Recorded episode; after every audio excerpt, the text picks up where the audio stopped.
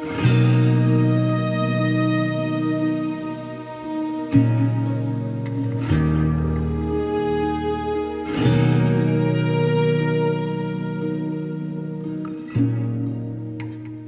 uh, um, I must say that I'm very blessed by so many um,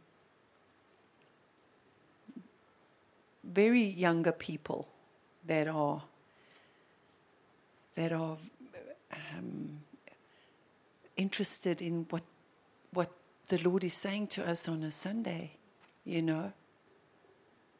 So. Uh,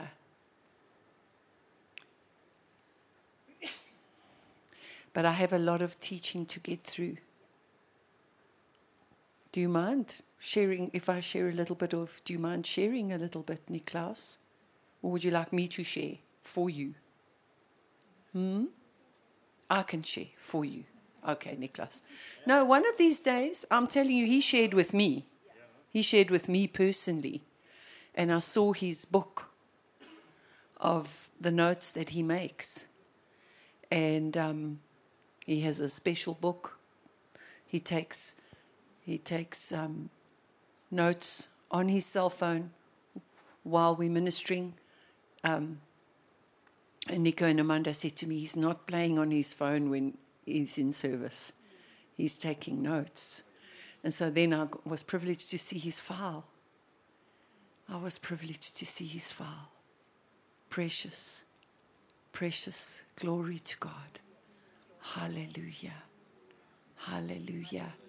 And he's got his notes on the 1st of October, Pastor John's message. And, um, oh, I really like this part. He's got this be not drunk with wine, be filled with the Spirit. He's got these emoticons and be not drunk with wine next to wine is this wine glass with wine in, you know. it's so cool. yeah, no, it's precious, really. The children in the church that are listening to what the Lord is saying. Yeah. So I just wanted to share this with you before I start on my journey to. Uh, I, I, this might be the last Holy Vigil. Um, we'll see when Pastor John comes back what he wants to do with us because he's been watching all of these and he's been very with us and he's been very he's he's he's in the same wonderment about it as we are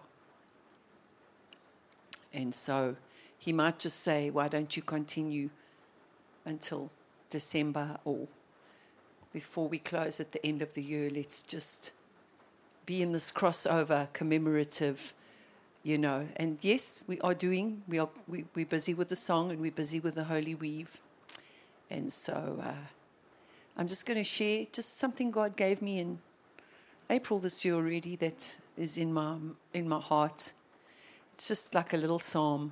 I'm intentional to overcome every temptation of the evil one, whether in my flesh or circumstance brought about. With great intent, I activate my faith. I speak His word and praise and shout. And so I master sin that wants to enter in. And so change the circumstance with my two edged sword, the high praises of God and the spirit dance. In distractions of this age, I will not permit my shift to gaze. To, to gaze. I will not permit to shift my gaze. I do not permit to shift my gaze. My eyes, they're looking right on, they're permanently fixed on the sun. Right. Now, say, God gives you a little ditty like that just to speak every now and again. And uh, so let me just start here. Father, we thank you for you having your way this afternoon and that our ears are listening, Lord. And um,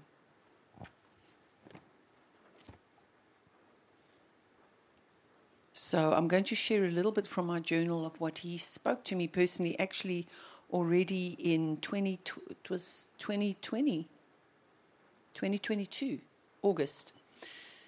Started to speak to me about Satan seeks to distract you in your mind with any and every and all sorts of kinds of things and kinds of things. He speaks to your mind, he shows things to you to take time to ponder and wonder about so that you take time out of spirit time. Wow. It's mental. He wants you mental, not spiritual, as much as he can, as often as he can. He does this. He wants you to take the thought. But you, Isaiah 26 3, you keep your mind stayed on me and don't mind him. Keep your mind stayed on me, Isaiah 26 3. Use your weapon of joy and rejoicing and praise. Use the sword of my word. Keep moving forward. He is defeated. Continue to enforce his defeat the distractions of this age he spoke to me about. Right, so distraction is drawing someone's attention away from him and his word. A distraction is meant to draw you away from God and his word, from God personally, just wanting to be with him. Just wanting to be with him. You know? A distraction is a disturbance in the mind A distraction is to turn or draw a mind aside or away from an object. Is he not the object of our affection? Satan would seek to turn and draw our minds away from our object, to draw in different directions. A distraction um, is to render someone frantic a distraction is to be disordered in intellect. Isn't that amazing? Right? So he says this to me. He just was speaking to me. He does this. Intentional, it is. He endeavors to draw you and drag you away from me by having your, you mentally distraught. He's a mental strategist, he's a mentalist. He literally sets out to draw us apart, you and me to pull you mentally in different direction and separate you from pure spirit life. His strategy is to th- attempt to throw you into mental confusion and mental condition. He works to turn you and draw you from me, who is the object of your affection. He works to divert you from where you're going in me to another point, towards various other objects, as to distract your eye and I've got this in inverted commas, eye, as to distract your eye and your attention. Let your eye be sound. He hopes to distract your eye by a multiplicity of objects, a lust of the eyes. He works to draw you towards different objects and to fill your mind with different considerations. So you are perplexed. This is harassment to distress, to distract you with cares even about yourself. And when you find yourself thus, your mind is to be stayed on me. Your mind is to be desiring to be stayed only on me. It's supposed to be. He's the enemy of this. He works against this to blow up your peace. Because that's what that scripture says. He keeps his mind stayed on you, he keeps you in perfect peace. He works to blow up your peace, to disorder your thoughts, to derange your spiritual intellect. Hmm.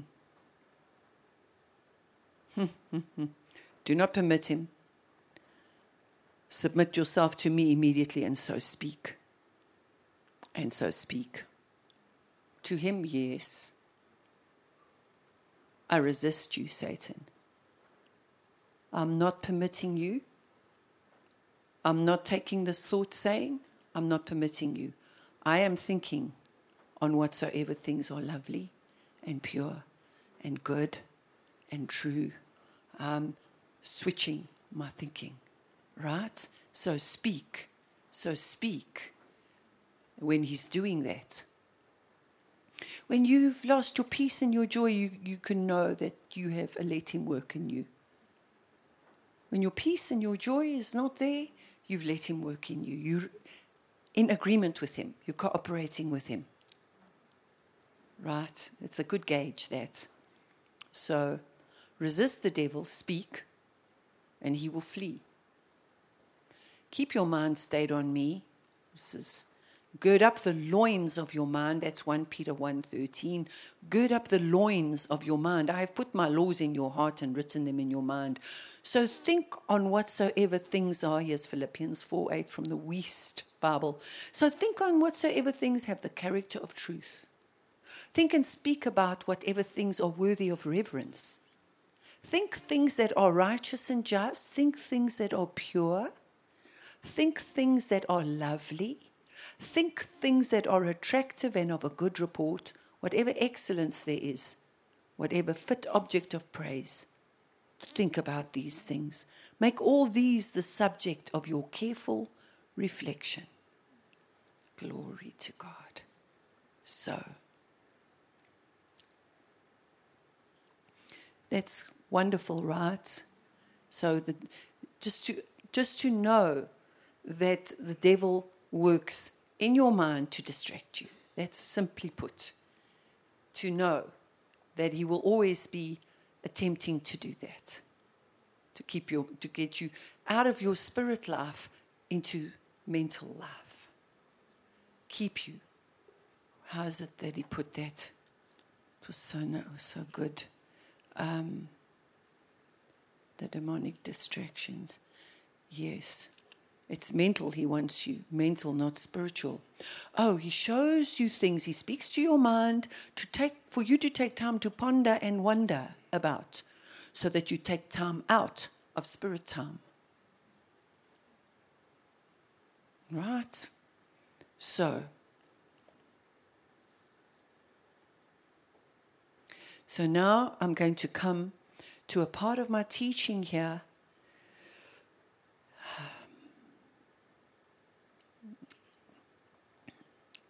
And so Hebrews 2:18 Jesus runs to assist us when we're being tempted. Because Jesus himself in his humanity has suffered in being tempted, tested and tried, he is able immediately to run to the cry to run to the cry of to assist and relieve those who are being tempted and tested and tried and who are therefore being exposed to suffering and we're going to I'm going to show you the, the Lord how the Lord showed me about the buffeting, the the temptation that Paul experienced. And then also 1 Peter 4:12 in the Amplified says, "Don't be amazed and bewildered that you're being tempted." Look. What, don't be amazed and bewildered at the fiery ordeal which is taking place to test your quality, as though something strange, unusual, and alien to you in your position were befalling you. Don't, don't think it's strange that you're being tempted, distracted. It's what he does. It's what he does with humanity, especially those of us that are um, receiving such abundance of revelation, is where I'm coming to. So he is able to run to the cry of. So there's got to be a cry from you to him. So he is able to run to the cry of to assist and relieve those are being tempted. So there must be a cry from you to him. While you've decided to be settled in your temptation and be tempted and stay tempted and stay in this condition of state of mind, and you're not making a cry to him to assist you, he'll let you be. But when you make your cry to him, I am overcoming this, Lord, help, which we will see now is what Paul did. He made his request to God, actually, because the buffeting of Satan was so much. So don't be amazed and bewildered at the fiery ordeal which is taking place to test your quality as though something strange and unusual and alien to you were befalling you. But insofar as you are sharing Christ's sufferings, rejoice. Rejoice. All right, so we've looked, okay. We've seen quite um, clearly from God's word that Satan always comes to steal and take away. It, comes to attempt to steal and take away the word of God from your heart before you can grow and develop into a tree of life of God. Because you're supposed to grow and develop as, into maturity as a son of God. And that's what causes you. It's the word of God that brings you to maturity. The word in you brings you to maturity. Then we have a wonderful time this morning. And we I feel so washed and clean and so wow, right? I mean, we just all had circumcision together. Isn't that amazing? It's like we had the experience together. All of us. Like they had when they got when they crossed over, we're having overlapping things now. But isn't that wonderful? That they were all like circumcised and they all had to be healed together. And it's just exactly what God had us experience personally for ourselves this morning. Like, wow, Lord, so good. So good. And so I believe we will go now and we will grow now so we will go and so we will grow now. And so we've had a sample of it. We've had a foretaste of what it's going to be like. What Pastor John said, what about this circumcision? Well, we're going to have moments like this with God where we we're going to let it cut us. You know? And um, I mean, that's not that's, that's, the, that's the major way that God will do it is through His Word. He will do this like He did this morning through a word that He brings. And then we all go, Oh Lord, yes, Lord. It's very similar to what we experienced when the Tuesday night prayer, when, when the Lord showed me, and you, you people are always complaining and murmuring about the conditions in Witbank. It was just on a different level we all realized and we went, we all together, all of us on that, we all went, oh my word, of course, this is what we're doing. And we all became a non murmuring pe- people. Just like that. Just like that. We became a taking authority, dominion, praising, thanking God for undertaking for us people. And so we go. And God is pleased. God is pleased. So, so God has designed for us all to live. I'm coming now into the buffeting. God has designed for us all to live in an abundance of revelation. You and I have to realize that we are living together in abundance of revelation. Pop, pop, pop. Our eyes, spiritual eyes, are popping open all the time with the revelations that keep coming to us. Right? And now God is helping us to say, okay, now you know what thorns are. You know what thorns are, right? All your worries and all your cares and all your questionings and all your doubtings and all your insecurities and all your desires for other things and, and all of the distractions of this age you're giving yourself. Then, no, no, no. If you're wanting maximum off the word, come on, let me help you with this, right? But now, revelation. We got revelation this morning, didn't we?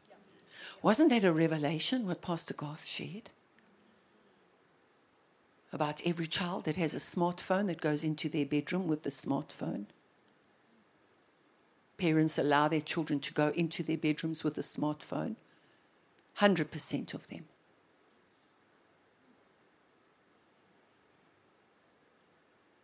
Isn't that going to be a conversation now? I am not, I'm, I'm, I'm, I'm hopeful that this will be a conversation that will happen, you know, that will happen between husbands and wives, you know. I mean, for Garth, because for Garth it was, um, you know, this is just, they're not getting a smartphone till they're 18. That's it. Unthinkable. Everybody's got a smartphone. They don't care, they're protecting their children. They're raising the next generation to go much further than they went.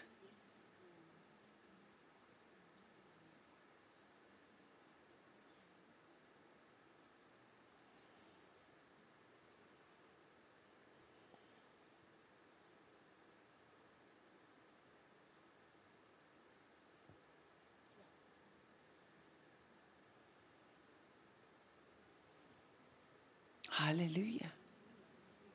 Right?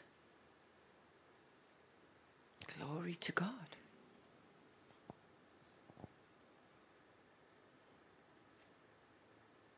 We're protecting little eyes. We're protecting eyes, the eyes of our children. Because the eye gate and the ear gate is the entrance to your heart. It's the entrance to your heart. And the book of Proverbs says, Guard your heart with all vigilance, for out of the heart flow all the issues of your life. Guard, vigilantly, diligently guard your heart. And the ear gate, the eye gate, and the ear gate are the gateway to your heart. What you hear, what you see, but also what you say. Okay? And so the abundance of revelation. 1 Corinthians 2 7 Amplified Bible, let me read this to you. What we are setting forth. Hmm, it would have been wonderful if we could have had scriptures up. Do you think I can ask Leanne? Can you, Leanne? Because I know you are so smart, you can concentrate on both at once. You can listen. You can listen intently and put the scriptures up. Thank you, Leanne. Because I'm actually picking up this morning to finish today, right? Aren't you grateful? Oh, I'm so grateful that God wants to just finish this off so beautifully, such a beautiful package. So, this is God wants you to see about the glory and revelation, right? Revelation, enlightenment where the Spirit shows you something. The Spirit shows us. So it's 1 Corinthians 2, verse 7 in the Amplified Bible. There it is. Rather, Apostle Paul is speaking to the church. What we are setting forth is the wisdom of God once hidden from human understanding and now revealed to us by God. That wisdom which God devised and decreed before the ages for our glorification to lift us into the glory of His presence. Revelation lifts us into the glory of His presence. We're going to go to Isaiah 42 21. Thank you, Amplified. Isaiah 42 21, Amplified. Look at what God does here with revelation. It's the Lord's pleasure for His righteousness' sake in accordance with a steadfast, consistent purpose. Hasn't He got a steadfast, consistent purpose with us? Hasn't He been teaching us very step by step, training us, raising us, right? So it is the Lord, it is the Lord's with us now. Pleasure for his righteousness' sake, in accordance with his steadfast, consistent purpose, to magnify instruction and revelation to magnify instruction and revelation and glorify them. Christ in me, my expectation of glory comes from revelation. Revelation. I want us to look at that again. It was the Lord's pleasure for his righteousness' sake in accordance with the steadfast, consistent purpose to magnify instruction and revelation and glorify them. What did he do with us this morning? What has he been doing with us? What's he doing with us right now? He's magnifying instruction and revelation. And we're experiencing the glory of it. It lifts us into the presence, into the glory of his presence. That's how you're supposed to experience revelation.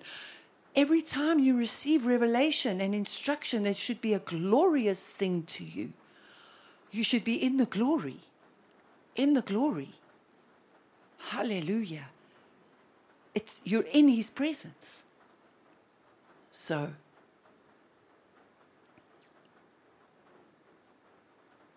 I'm going to read you something on uh, revelation knowledge that Brother Jerry brought. Did I bring it? Please let me have bring it, brought it. Oh, yes, here.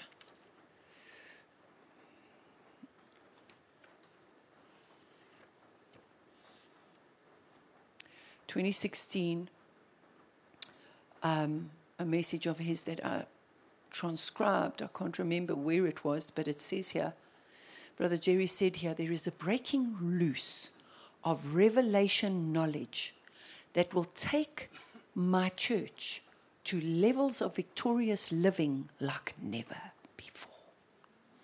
Levels of revelation knowledge breaking loose we have it all the time. Teachings like rain, right? Levels you never experienced before. That which is way beyond the norm and the usual, which means we're going to experience God's glory because revelation lifts us up into his glory, right? We're going to experience his manifest presence, his manifest power in our lives, his manifest goodness, his glory, right? Levels you never experienced before. That which is way beyond the norm and the usual. Revelation extensive and vast and too wonderful for words. Sumptuous, elaborate, numerous, great over anything. Distinguished, magnificent. Proverbs 2 6 he brought. Every word he speaks is full of revelation. If you do what it says, you will reign in life. I'm just reading a little bit of it. I can't read the whole message. Revelation knowledge takes you to higher level and causes levels and causes you to rule and reign like never before. The Bible can be lived by. The word is to be lived by. A greater degree of engagement with the word of God now. Right. So in Matthew 16, verse 18. So sometimes I can't discern whether it's me or Brother Jerry because I, when, as I'm transcribing, the Lord speaking to me. So it's Brother Jerry and I. Um, on this rock of revelation knowledge, I will build my church. He builds his church on revelation knowledge. In other words, he reveals things to us as a people. That's how he builds us. When you build your life, it says here, on this rock of revelation knowledge, I will build my church, and the gates of hell shall not prevail against it. When you build your life on revelation, it will cause you to be impervious to all hell and superior to your adversary. They will not overcome and conquer you. Revelation is the foundation for reigning in life. All things He has prepared for you, you will, you will have. Revelation knowledge takes you higher still into another realm and another realm, and another and another. A great breaking loose of revelation knowledge which we have never experienced before.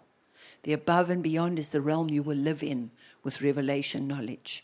Knowledge shall increase in these last days. Daniel 12 4. You can go and read that. And he said, Again, I believe there is a great breaking loose of revelation knowledge. What we are headed for will surpass what even Dad Hagin knew, and he impacted the world. The increase of the spirit of seeing and knowing. The church is going further and ahead because of what he did. We can now move ahead. The Lord is in a hurry.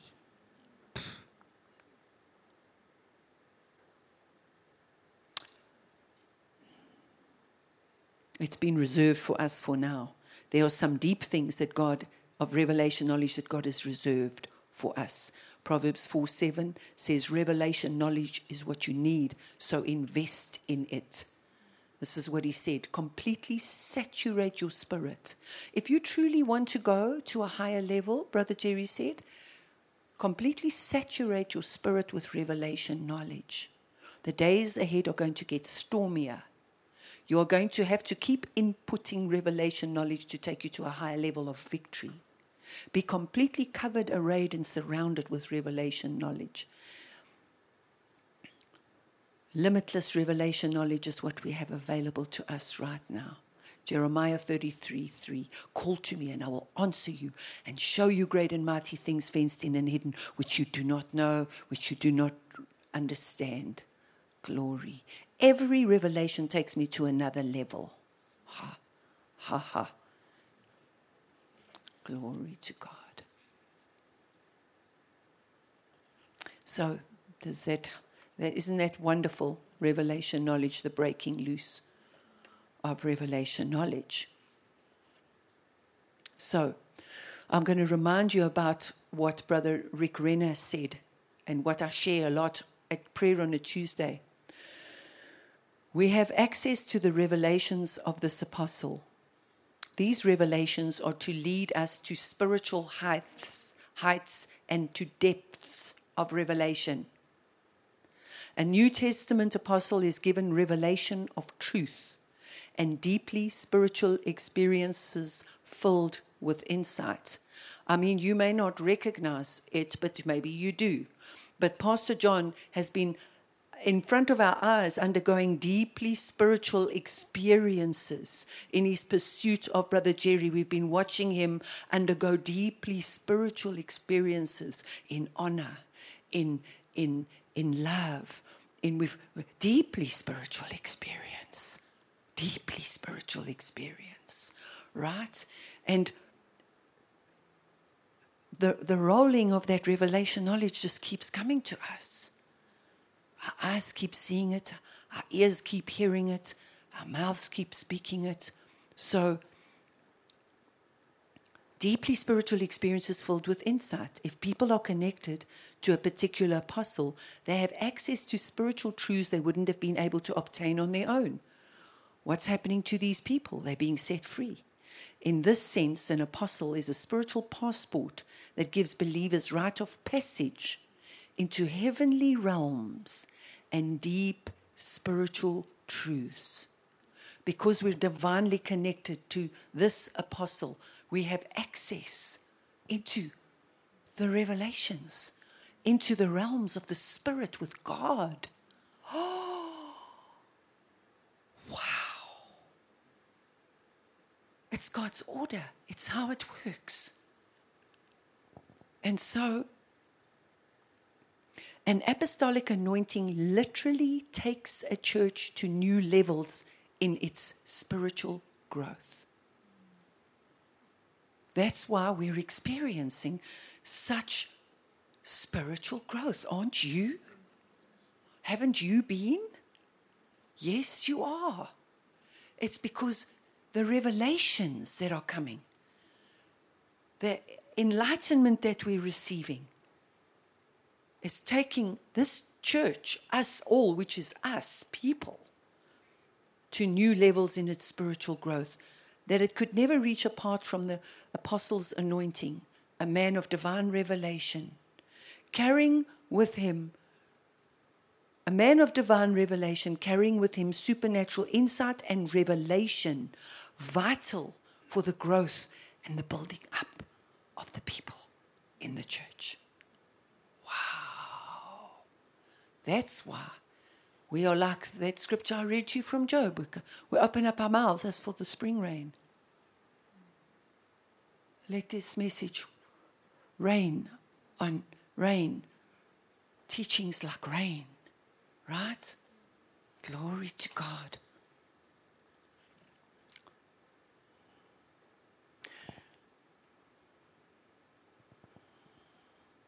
He said to me that the purpose of being caught up by my spirit into the realms of the spirit is that there can be and emerge, and emerge my remnant that will exercise authority of Jesus given them. That together Christ and the overcomers will achieve my purpose. I am bringing many sons into glory, Hebrews 2:10. How's he bringing us into glory? Revelation. I'm bringing many sons into my glory. Catching them up I am to rule and reign with me in the earth, to subdue kingdoms. These are the overcomers to whom I can give all I promised my church in the book of Revelation. You are all people on this journey with me. My church must have these revelations from me. It's the only way it can accurately journey with me. In them, then, is everything they need for a victorious, successful, prosperous journey. Joshua 1. Caught up, my people, caught up, my people see me and they see the Son. You see, revelation catches you up into the spiritual realm. And when you're caught up into the spiritual realm, you, you can see what he's doing. You can see him. You can understand. We can all do that together as a people, right? Caught up, my people see me, they see the Son, they see the Holy Spirit, and who they are with me and in me and with each other. When my people who give me their everything, who come to me for my everything in my time, in their time. And then there was a pause, and he said, The enemy comes. Idyllic, ideal that I've just described, right? Glorious, right? Glorious, victorious, triumphant revelations lifting us up into the realm of the Spirit Oh, with our Father, we see each other. We see Him. We see the Holy Spirit. We have recognition of the time. Glorious, glorious, glorious. And the enemy comes. 2 Corinthians 12, verses 7 to 9, King James Version. 2 Corinthians 12, 7, verses 7 to 9. Now, this is how the Lord taught me about the buffet. You just get the, the buffet.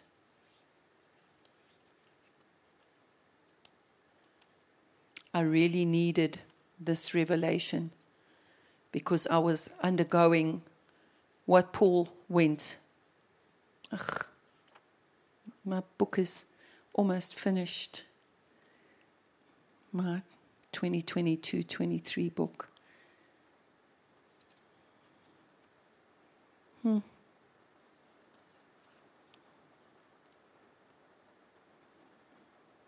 All right.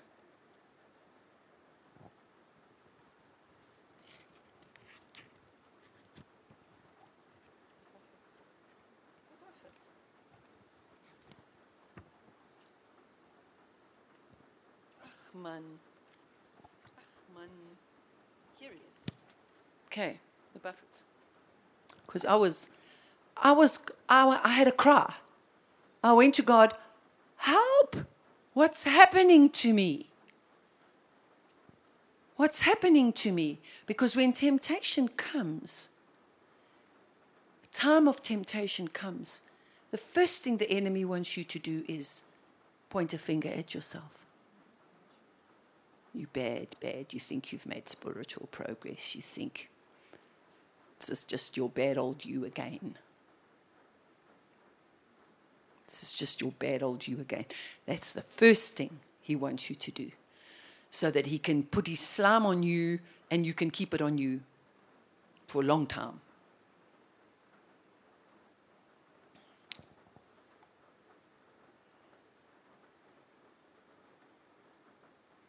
So, lest I should be exalted above measure through the abundance of the revelations. Now, those is what's underlined, what God underlined for me in the scripture. Through the abundance of revelations. Can you see that? Is that what we have as a people together? We have abundance of revelations. Hey, Bertus. Yo. Abundance of revelations. It was given me a thorn in the flesh, not by God. Don't let your mind even go there. We already established it this morning. Let no man say when he's tempted that he's tempted of God. God is incapable of doing that. There was given me a thorn in the flesh. What's that? See the thorn again? See the flesh? The thorn in the flesh. The thorn in the flesh the messenger of Satan. God and Satan are not working together. They're not in cahoots together over your life. Don't let anybody ever tell you that. There was given me a thorn in the flesh, the messenger of Satan to buffet me.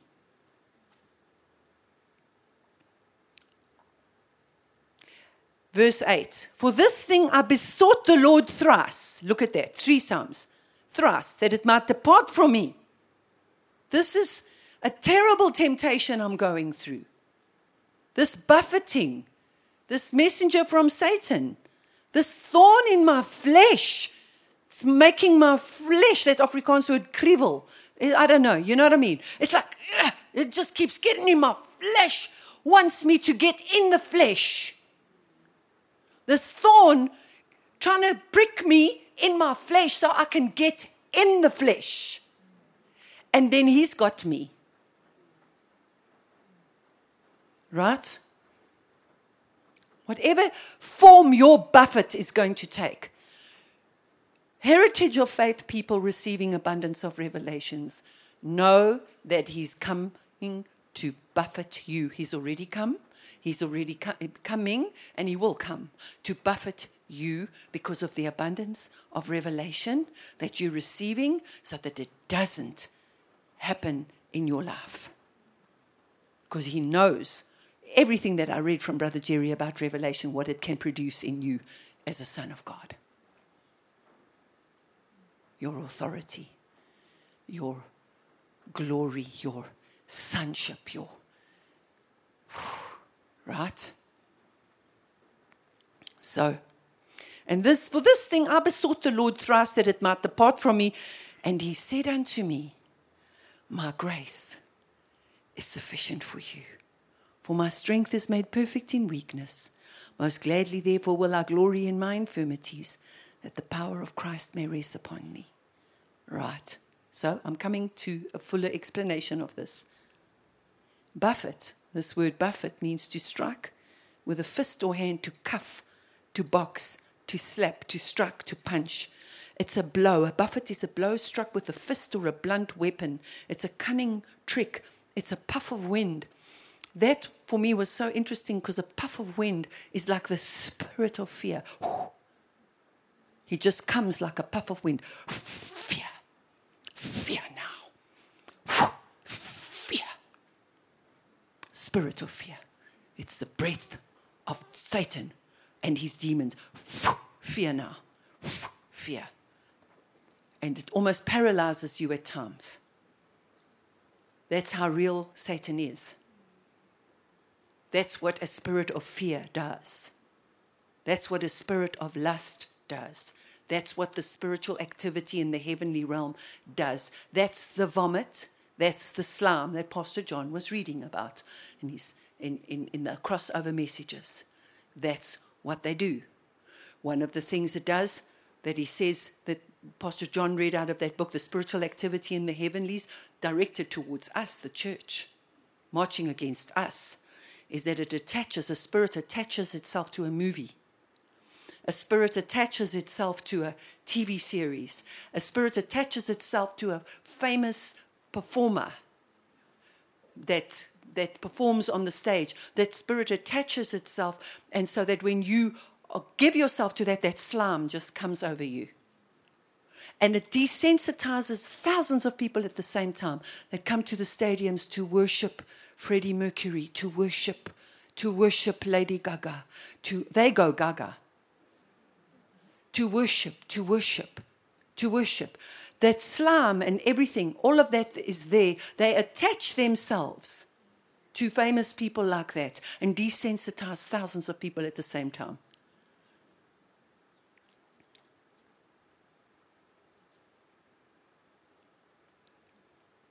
Right? You see how that works? So, buffet, a puff of wind, like fear, lust, greed.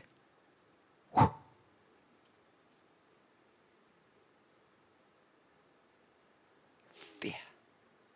That's how they work. That's how they work. jealous, envy,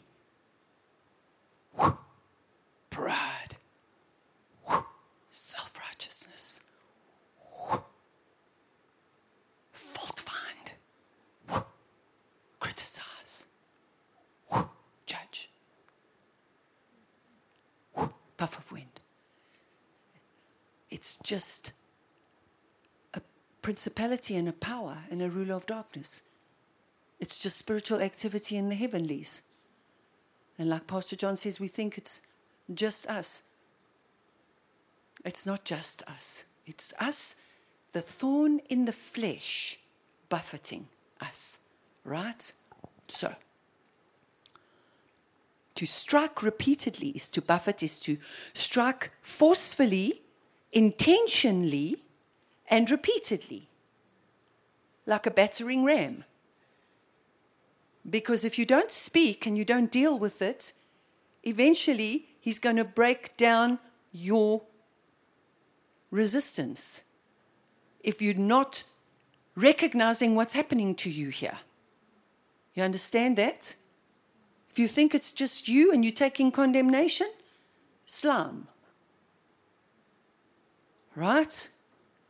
That's the slum. You're letting it, it, it, it, it, it impact you. To buffet is to strike repeatedly. Buffet, buffet, buffet. He was coming against Apostle Paul with the same things. Buffet, buffet, buffet. And Paul was having to deal with it spiritually. And he was saying, I, I don't need this. I want him to preach the gospel. I'm not wanting peace, Lord. Peace, Father. Peace, Father. Peace, Lord. I don't want war. Peace. Peace, bruh. Peace, peace. Love, not war.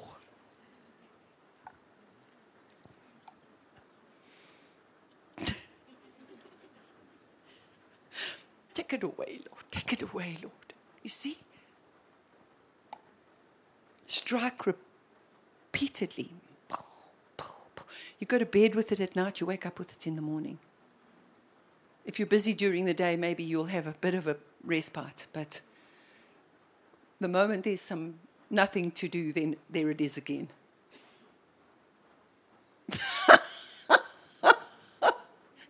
it's who he is and it's what he does you might as well know. You cannot say, I don't want war. He brings the war to your door. That's why Jesus had to come and defeat him, so that we could.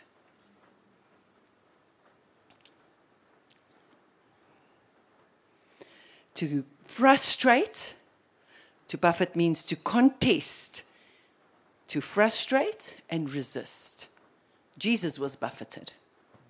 In Mark 14, and um, we can go to verse 25, Mark 14, verse 65. Mark 14, verse 65. And some, this was when he was going through his trial, and some began to spit on him and cover his face and to buffet him and to say to him, Prophesy. And the servants did struck him with the palms of their hands. They buffeted Jesus. Jesus knows what a buffet is about. Jesus knows what a buffet is about. That's why he could say to Paul, My grace, it was sufficient for me to go to the cross, to experience that buffeting, sufficient for me it's sufficient for you. You can do this, Paul. So, so this is what the messenger sent from Satan does to your mind, to get to your flesh, to get for you to get in the flesh and be overcome. Repeatedly strike your mind, get to your emotions, strike again and again, forcefully, with a breath, a puff of wind, with cunning, with mind games. It's a thorn in your flesh intended to get in you in your flesh to get you to be carnal, think carnal, operate in your carnal nature, which is devilish. Help me, Lord, stop this, remove this operation of the devil from me. And the, uh, this is, I believe, the Passion Translation. My grace is continually sufficient in you to ward it off.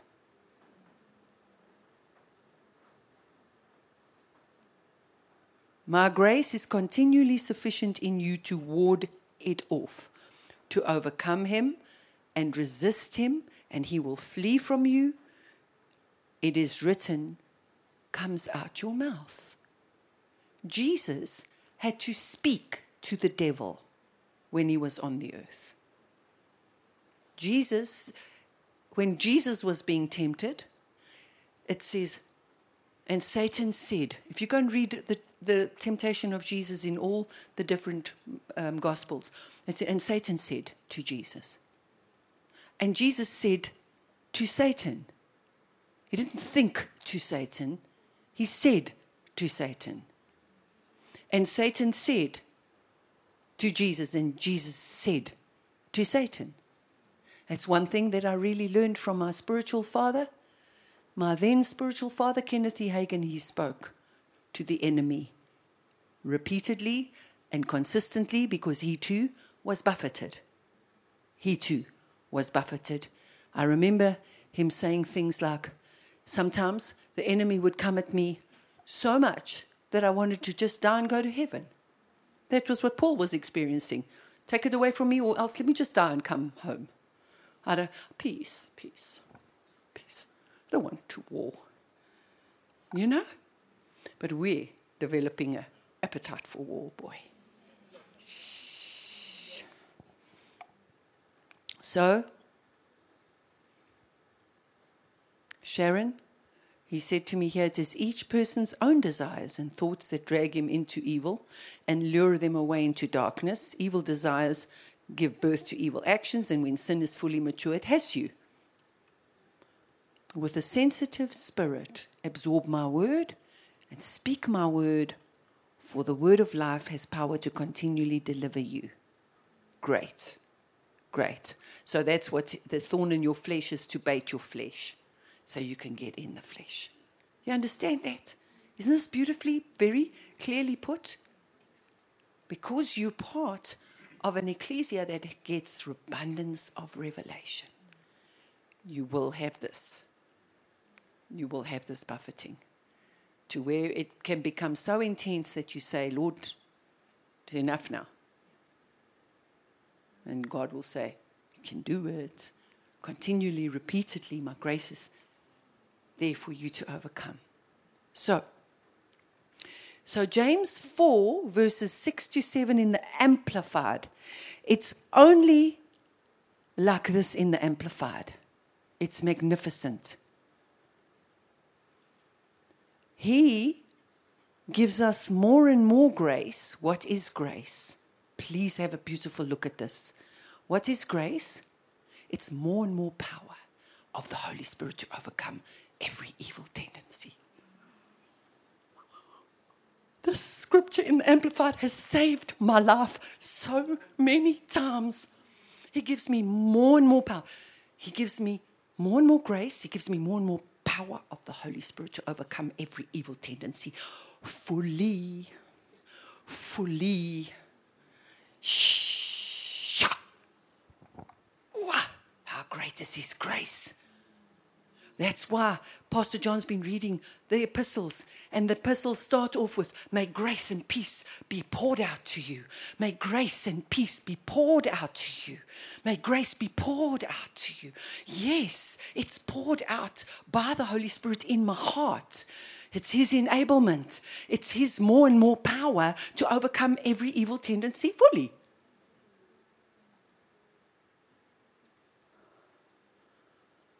I mean, I think it's the book of Zechariah where it says, You've got to cry grace, grace to the mountain. Crying grace, grace to the mountain. There's a mountain in front of you. Grace, grace. More and more power of the Holy Spirit, more and more power of God. But the battle is real. It's between your two ears. Pew, pew, he comes. Buffet, buffet, buffet. Right? So, that's why, so the power, grace, is the power of the Holy Spirit to meet every evil tendency and all others fully. This evil tendency and all others. What evil tendency? The thorn that's in my flesh for me to get in the flesh. This evil tendency. It's very practical, the Bible. It's very beautiful. Right?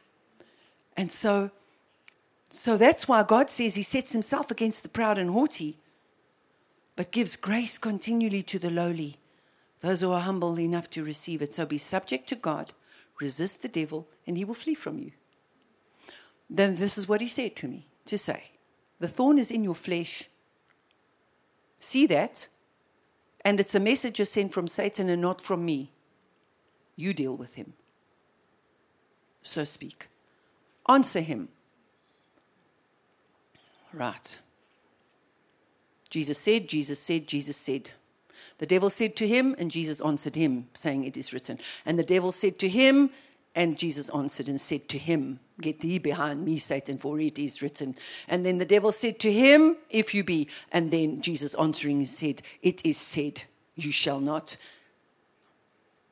And Jesus returned in the power of the Spirit.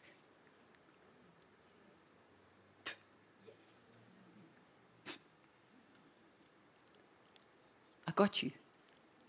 I overcame you.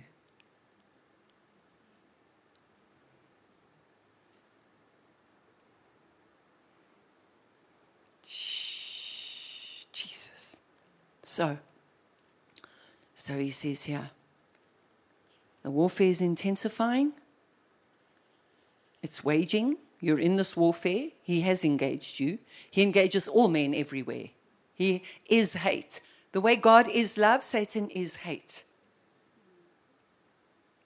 Hatred, death, stealing, killing, murder. Jesus said he's a murderer from the beginning. He's a liar. There's absolutely no truth in him nothing in him.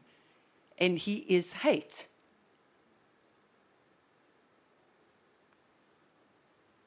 And he's defeated.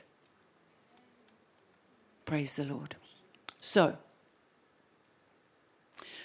so he says here, Sharon, here I am accurately, clearly identifying the enemy as I promised Joshua I would, the whole worldview Everything about the world systems, institutions, ancient spirits still working in the sons of obedience today. The warfare is intensifying, it is waging. You're in this warfare. He has engaged you, He engages all men, whether you re- recognize it or not. You're either overcoming or being overcome. You're either winning or you're losing, whether you know it or not. You're either victorious or defeated. You see, you will always know when you're overcoming, when you're winning and victorious. You may not know when you're being overcome, losing, or being defeated if you're not engaged in the war. You were born into this war, you were born to win. Your adversary, the devil, brings this war to your door. It's at your door to get in your house. That's why the Lord said this morning what you're watching in your house. You've been broken into. Your house has been broken into. If you had known that the thief would come and break into your house like this, you would not have let him in. You would not have let him in if you had known. That's why God's speaking to heritage of faith people about what's happening in your house, what you're watching in your lounge, what you're watching in your bedroom with your smartphone, what, what, what, what you're reading, what you're reading what you what you what you surfing, what you what you Facebooking, what you updating, what you you know. God knows what's happening in our house, that our houses have been broken into. And God's saying, No, no, no. No, no, no. I defeated that, that thief. I defeated that thief. Now you overcome him.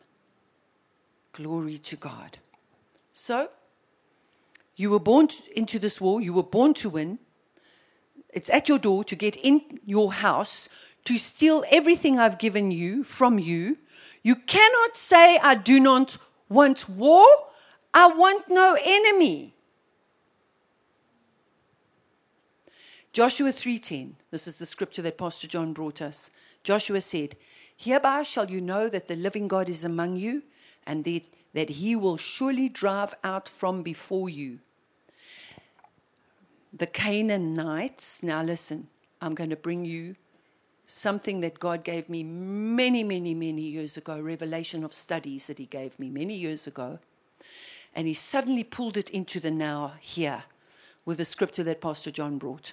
I'm going to read it again, Joshua 3:10.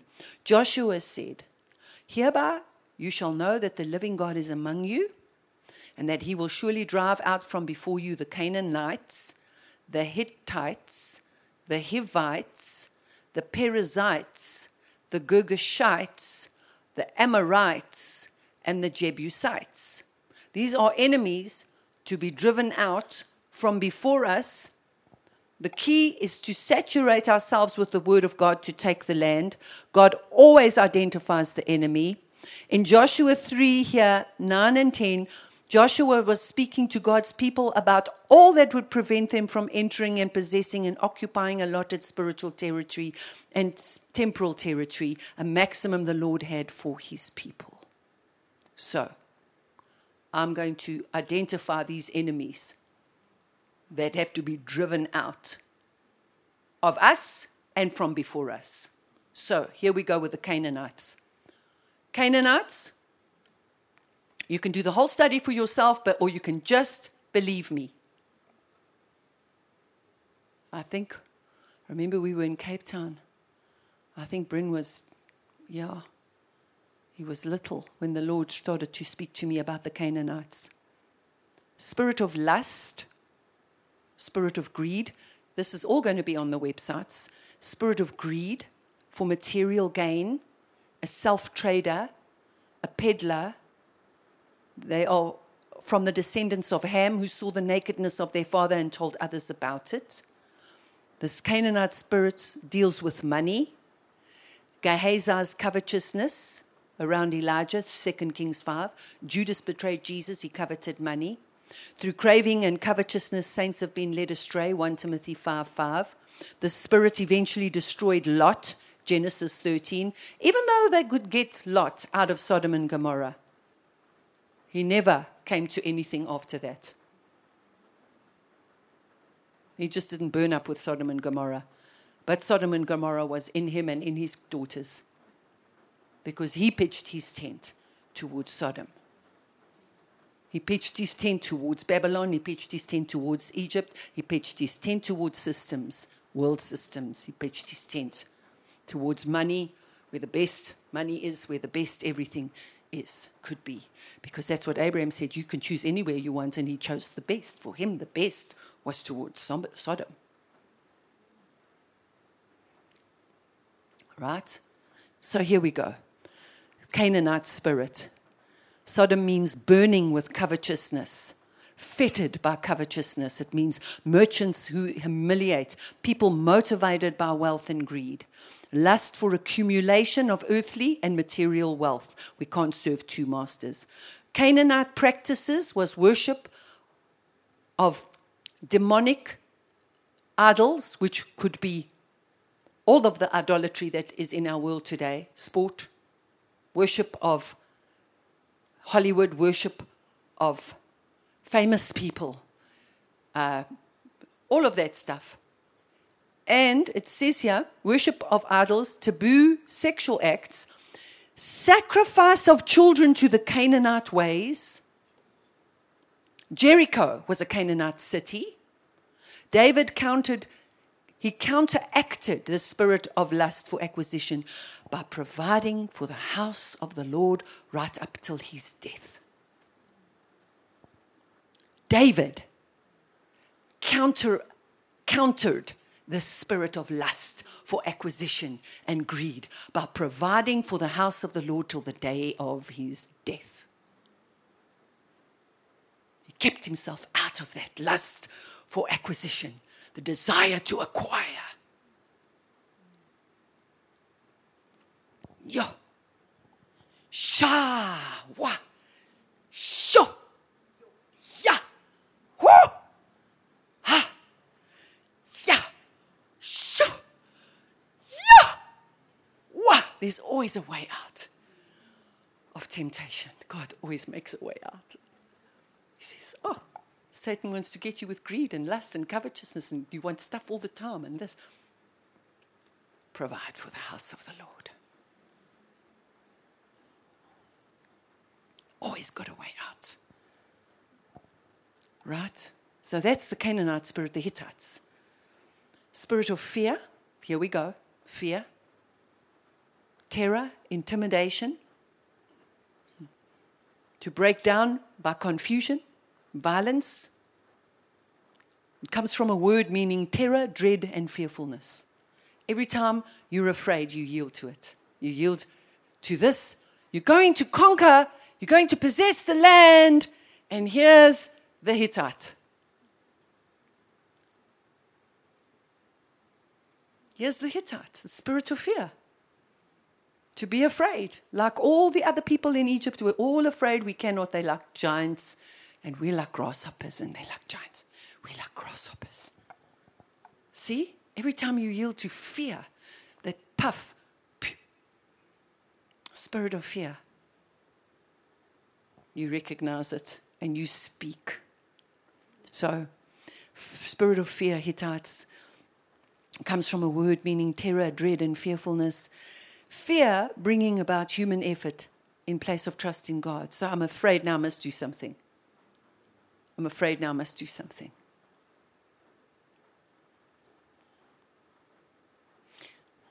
Okay. Israel, here it is, afraid to possess the land under Moses. And Joshua is warning his people we're going in now. We're crossing over now. You have to deal with fear. Like a rattlesnake, you have to deal with fear. You have to recognize that spirit of fear and you have to deal with it. You have to speak. You have, you have to speak like Jesus with the mouth of omnipotence. You have to speak like Jesus with the mouth of omnipotence. You have to speak like Jesus with a mouth of omnipotence. You have to speak like Jesus with a mouth of omnipotence. What's omnipotence? It's all power. It's the Almighty speaking. It's what the Almighty says. Hmm? Aren't you glad you came? Glory to God. So, Joshua is warning his people not to fear. And Joshua is telling his people as well for the Canaanites don't lust after things here. Now, when we get to Joshua, when we get to Jericho, you're not going to take one thing for yourself. Except Achan did. Lust, greed, right? There's a beautiful garment, there's gold here. I'm just going to hide it, right? These are things we hide in our hearts when we love money. So, Hivites, so we've done Canaanites, Hittites, here's Hivites. The Hivite meaning of the word is to live a lifestyle that is lived outside, lived out in the confines of the systems of this world, in conflict with the kingdom of God. That is the Hittite spirit. The Hivite, the Hivite. Living a lifestyle that is lived out in the confines of the systems of this world and in conflict with the kingdom of God. The, this Hivite spirit seeks to gratify desires outside of the will of God. A Hivite raped Dinah. Okay? Spirit of deception, lies, and fake, openly showing lack of identity, a false identity of who we are to feel accepted by others, the need to show off, exaggerate, give a false impression, and a pretender. Pretense is an immense offense to God. It's what Ananias and Sapphira did. They pretended to all the people in the congregation that they were also doing what Joseph, uh, um, not Joseph, Jesus' father, but another man, sold his field and brought it and laid the money at the feet of the apostles. And so they liked that, Ananias and Sapphira, so they pretended to do that as well. But they lied. Here's the spirit of wanting to make a good impression on others, right? And living a lifestyle, seeking to gratify desires outside of the will of God. Here's the Perizzites now. The Perizzite is a spirit of distraction to separate us from the Word of God. There it is. Perizzite. It's to keep you from the Word of God, to keep you in isolation, to get you isolated or to feel isolated.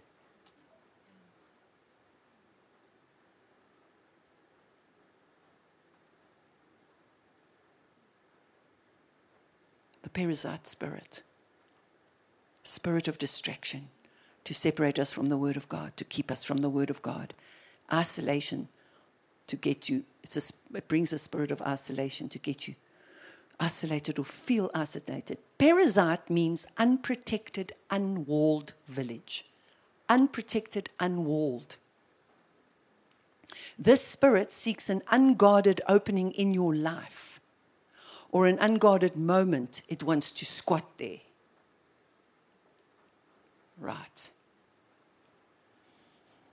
Joshua was warning the people now let's go to the scripture. This unwalled, this Perizzite is important. Ezekiel 38, 10 to, oh, it's quarter past two. Ezekiel 38, just see here. Ah, oh, not much longer. Not much longer. Right? Probably about five or ten minutes. Is that okay with you? Thank you. Praise the Lord, and then I'll be done, and God will be so pleased that I've downloaded everything to you because it'll always be there for you to go and reference. What was that spirit, Perizzite, Hittite? See, God didn't mention those enemies for nothing. Can you see this? Joshua was already warning these Jebus. They knew what those names meant Hittite, Hivite, Perizzite, Girgashite. Ma, ma, ma. Ma, ma, ma. And God promised, He said, Now, when you're going to possess, I will identify the enemy. Here's God identifying the enemy in others, we'll see the operation in others, and we'll not allow it to penetrate us. And then we'll, we might recognize it in us, but at least we'll know this is the enemy. This is the enemy, not wanting me to get my full spiritual inheritance. So here we are. The Perizzites is a spirit of distraction to separate us from the word of God, to keep us. Okay, Ezekiel 38 10 to 12, King James Version. Thank you. Ezekiel 38, verse 10 to 12.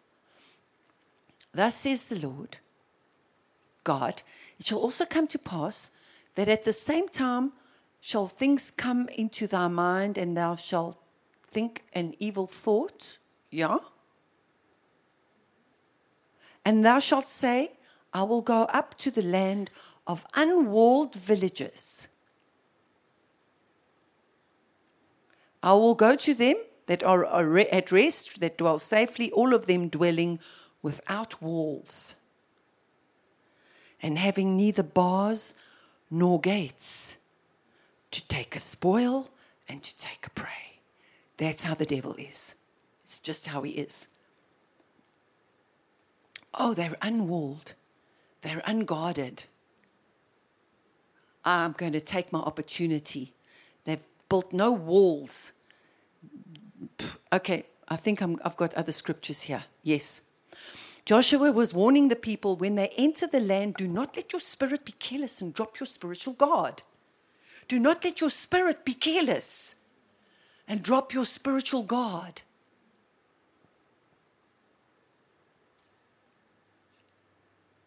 Proverbs 25 28. Look at this. Proverbs 25 28.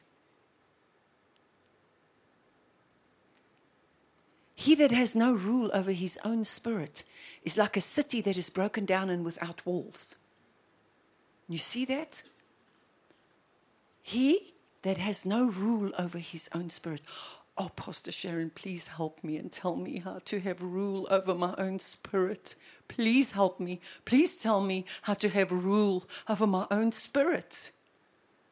Oh, that is that is my absolute privilege to speak to you about things God has been speaking to me about.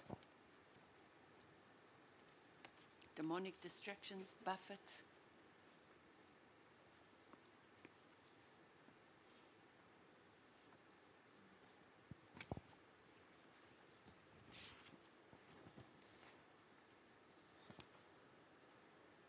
Your spirit has to have walls. Whew.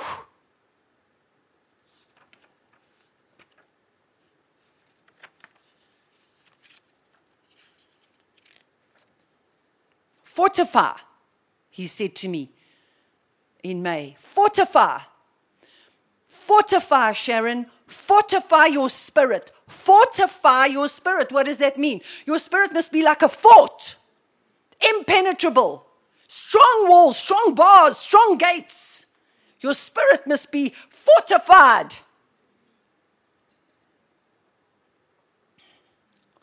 When my spirit, I'm just reading to you from my journal, when my spirit is consistently fortified and dominant, then my soul becomes used to it that the real you is in charge and is directing it. Go now to the maximum. To fortify means to make stronger, enclose as if by a fortification. Fortify means make stronger. Enclose your spirit as if by a fortification. To fortify means prepare oneself for military confrontation. Ha! Ha!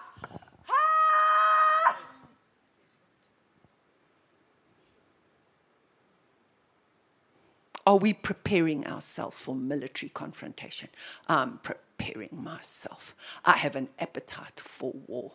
I am like Caleb as my strength was when I was in my 20s, so is my strength now in my 60s. Give me this mountain for war. I'm not going home anytime soon. I'm going to get this mountain. Give me this mountain for war. Give me my inheritance. Give me my spiritual legacy. Give me the fullness of my assignment. Give me, give me, give me this mountain for war. Yeah, you should go read what Caleb did to the enemy.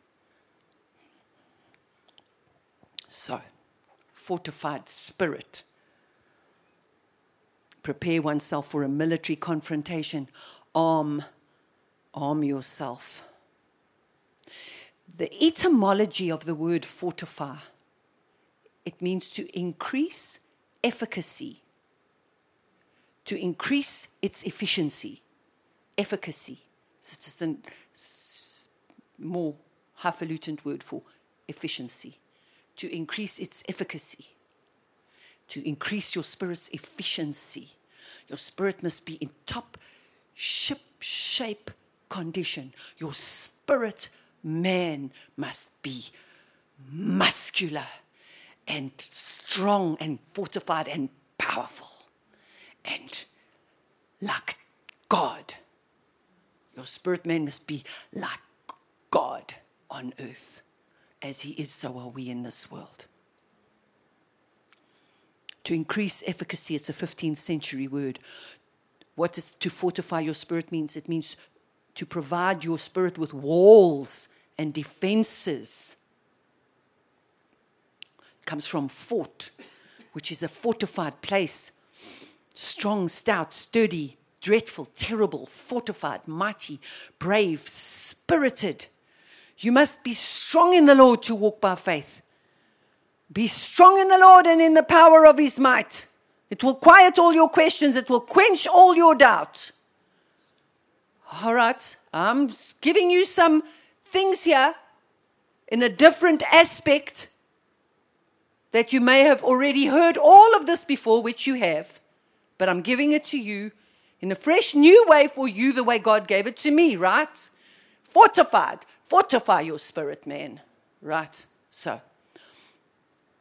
And then he said to me, Be strong in the Lord. Be strong in the Lord and in the power of his might. That's Ephesians 6:10.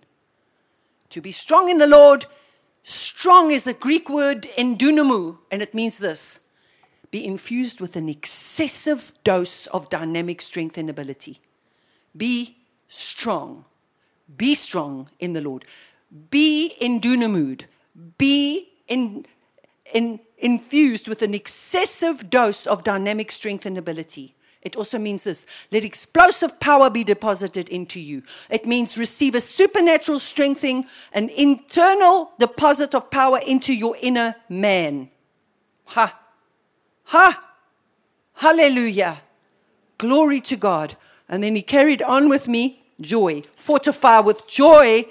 Joy of the Lord is your stronghold, your strength. It's actually stronghold in the, in the Hebrew, and it means the joy of the Lord is your fortification. It's your fortification. You fortify your spirit with rejoicing. You fortify your spirit with rejoicing. So, praise, he said to me, praise, fortify, edify. The Lord continues to speak to me and now reminds me the joy of the Lord is your strength. Not your happiness or your happy feeling. The joy of the Lord is your strength, which comes from your spirit recreated spirit man. It's your force. It's a spiritual force and fortification against the enemy. Hallelujah. That's why we rejoice in advance. That's why we rejoice in advance. The joy of the Lord. In being glad, making yourself glad. The joy of the Lord is your strength. This word strength means Maoz, fortified place, fort, fortress, force, strength, safety, refuge, and protection. There's my wall. There's my fortification, right? In being glad, making yourself glad, you're doing that because you're making Him your refuge. You are fortified in spirit. Joy is a force of my spirit, and I've got it already. Glory to God. I'm not going to go through all of that now. So I'm telling you about a fortified spirit. I think I've got quite. All right. So, there was somewhere else too where he spoke to me at length about oops, praying in the Holy Ghost fortifies your spirit, man. Praying in the Holy Ghost fortifies your spirit, man. Makes it strong. Makes it strong. That's why Paul prayed in tongues more. More. Okay. I didn't bring my King James. All right. So, do you have an idea now how to fortify? So, it's written fortifies, it's written what's in your heart. The Word of God fortifies your spirit. The joy of the Lord fortifies you. These are your big guns. And praying with the Holy Spirit in the Spirit fortifies your spirit, man. It's the same for you, it's the same for me. You don't have a secret way of getting strong in the Lord that I don't know about. I don't have a secret way of getting strong in the Lord that you don't know about. It's the same for us across the board. He's given us these big guns praise, rejoicing, God's written word, God's revelation word, and praying in the Holy Ghost. So that's, I think that's it. Let me just see here. Where was I? Everything fell out. All right.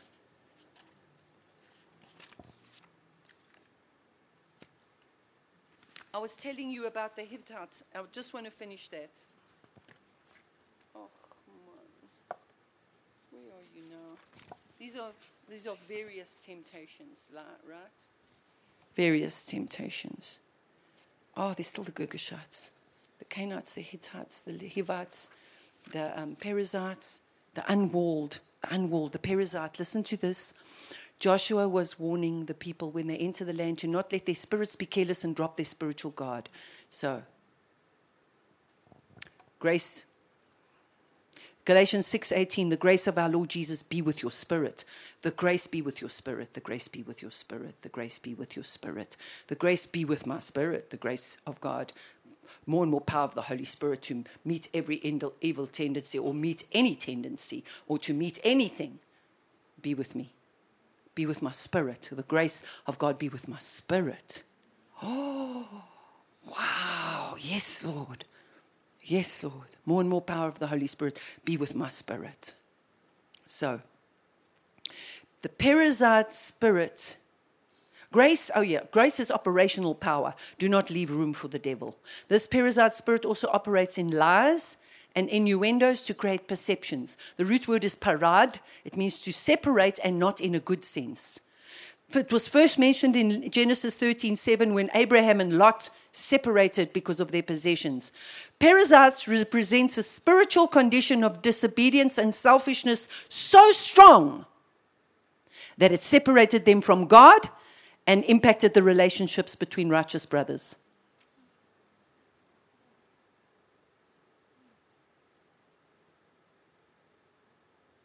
Yeah. And there was strife between the herdmen of Abram's cattle and the herdmen of Lot's cattle. And the Canaanite and the Perizzite dwelt then in the land. There we go. Another meaning of Perizzite is wildling, rural, no discipline. They separated themselves and lived in unprotected, unwalled places, no fixed habitations, wandering here and there, scattered all over. It had a connotation of smallness. They see themselves and others with them that way, and the danger of not doing big, brave things with God. The Girgashites. The Girgashites means dwellers in clay soil. Dwellers in clay soil. This spirit operates to keep people earthly earthy and not heavenly. I'm just a vessel of clay. I'm just clay. So this spirit operates to keep you earthy and not heavenly. They had no exact territory, no inheritance, the Girgashites, and no occupation. It is also said this type of spirit promotes an emphasis in your life on temporal things and eventually produces a disregard for things spiritual and eternal. So these are all the enemies that, that Joshua is warning them that they're going to face. Yes, they're going to cross over. Yes, they're going to be circumcised. Yes, they're going to carry stones. Yes, they're going to build a memorial. Yes, yes, yes. Yes, they're going to be miracles. But here they are. I'm identifying the enemy for you, Sharon. Here they are. Here they are until we die and go to heaven, we're at war to win. So, wandering here and there, Girgashites, dwellers in clay soil. Okay, this type of spirit promotes an emphasis in your life on temporal things and eventually produces a disregard for things spiritual and eternal. It also means a spirit of lawlessness, laziness, lethargy, idolatry, earthbound, clay soil. Earthbound, focus on the earthly. Amorites means to speak against someone. Oh, Amorite spirit, to speak against someone so as to boast about yourself. Hmm. Hmm. To speak in order to cast down, to murmur against another, to say something in the wrong spirit. Shh. You can see Numbers 12, 1 to 16. Miriam and Aaron spoke against Moses. They spoke out of envy and pride, out of the context of love, and the glory departed, and the congregation stood still. The Amorite spirit is a perverse spirit, it destroys. A perverse spirit creates a breach between brethren. Ecclesiastes 5 6 says, What we speak is said before angels. Perverse words will set in motion spiritual forces, releasing cursing and not blessing. It's a spirit of murmuring, boasting, pride, boast of self, publicity, self exaltation, fame seeking, seekers of human glory. Jebusites, last one, this one. Right, then I'm done. Jebusites means to trod down with the feet, to trample. It means pollution and defilement of the temple to cast down in order to destroy. To, it causes you to focus on your failures and to dig around in your past consistently. To dig around in your past continually. Dig around in your past and also in the past of others in order to destroy. It's a polluting spirit and it will try to get us involved with, in things we shouldn't be, to be influenced by the world's sin and trodden down by it. There we go. There we go. Isn't that wonderful? And so it does say here in Exodus, Moses says here, You shall make no covenant with them and their gods. They shall not dwell in your land, lest they make you sin against me, for if you serve their gods, it will be a snare to you. So this conquest is a dismantling and an obliteration of the dark regime. These people were neither innocent, this was very powerful to me. These people, all these Girgashites, Perizzites that I've been speaking to you about, were not innocent or ignorant of God. It's not shame. These poor people. They were neither innocent or ignorant of God. They had been committing terrible sin, knowing full well of the true and living God. There we go. There we go. They were not ignorant. There's a lot of detail. that that Bible um, concordance kind of went into about why they all knew, all the Girgashites, Perizzites, they all knew about God. They all knew about God's people. And they chose. So bless you all. Have a wonderful rest of the afternoon. Oh, have I done well? Think God is pleased with me. Hey, He's pleased with me. Highly pleased. Thank you, MP. Hey, I think He's pleased, very pleased. Thank you. Highly pleased. Thank you. Thank you. I just want to know that I've pleased Him, that He's satisfied, that I've downloaded everything, you know, that I've done and spoken what I need to speak. Right. So those are all the enemies. So eye opener, right? Hey, it's an eye opener. you think when you get into the promised land, there's no more war. Oh, yeah. but there's great victory because they did possess the land. We were born to war and win. I love you all very much. And um, thank you for being vessels and receptacles of um, God's word. You are all very loved by Pastor John and I. And on Wednesday morning at 7:22, I pick up, I pick up my great love. yeah, and so then we will be with him. We will be with him on Sunday. We will have a wonderful time. The little children in this church are so precious. I love you all. I love all the little children. Jesus loves all the little children of the world, of this church. Bye bye, everybody.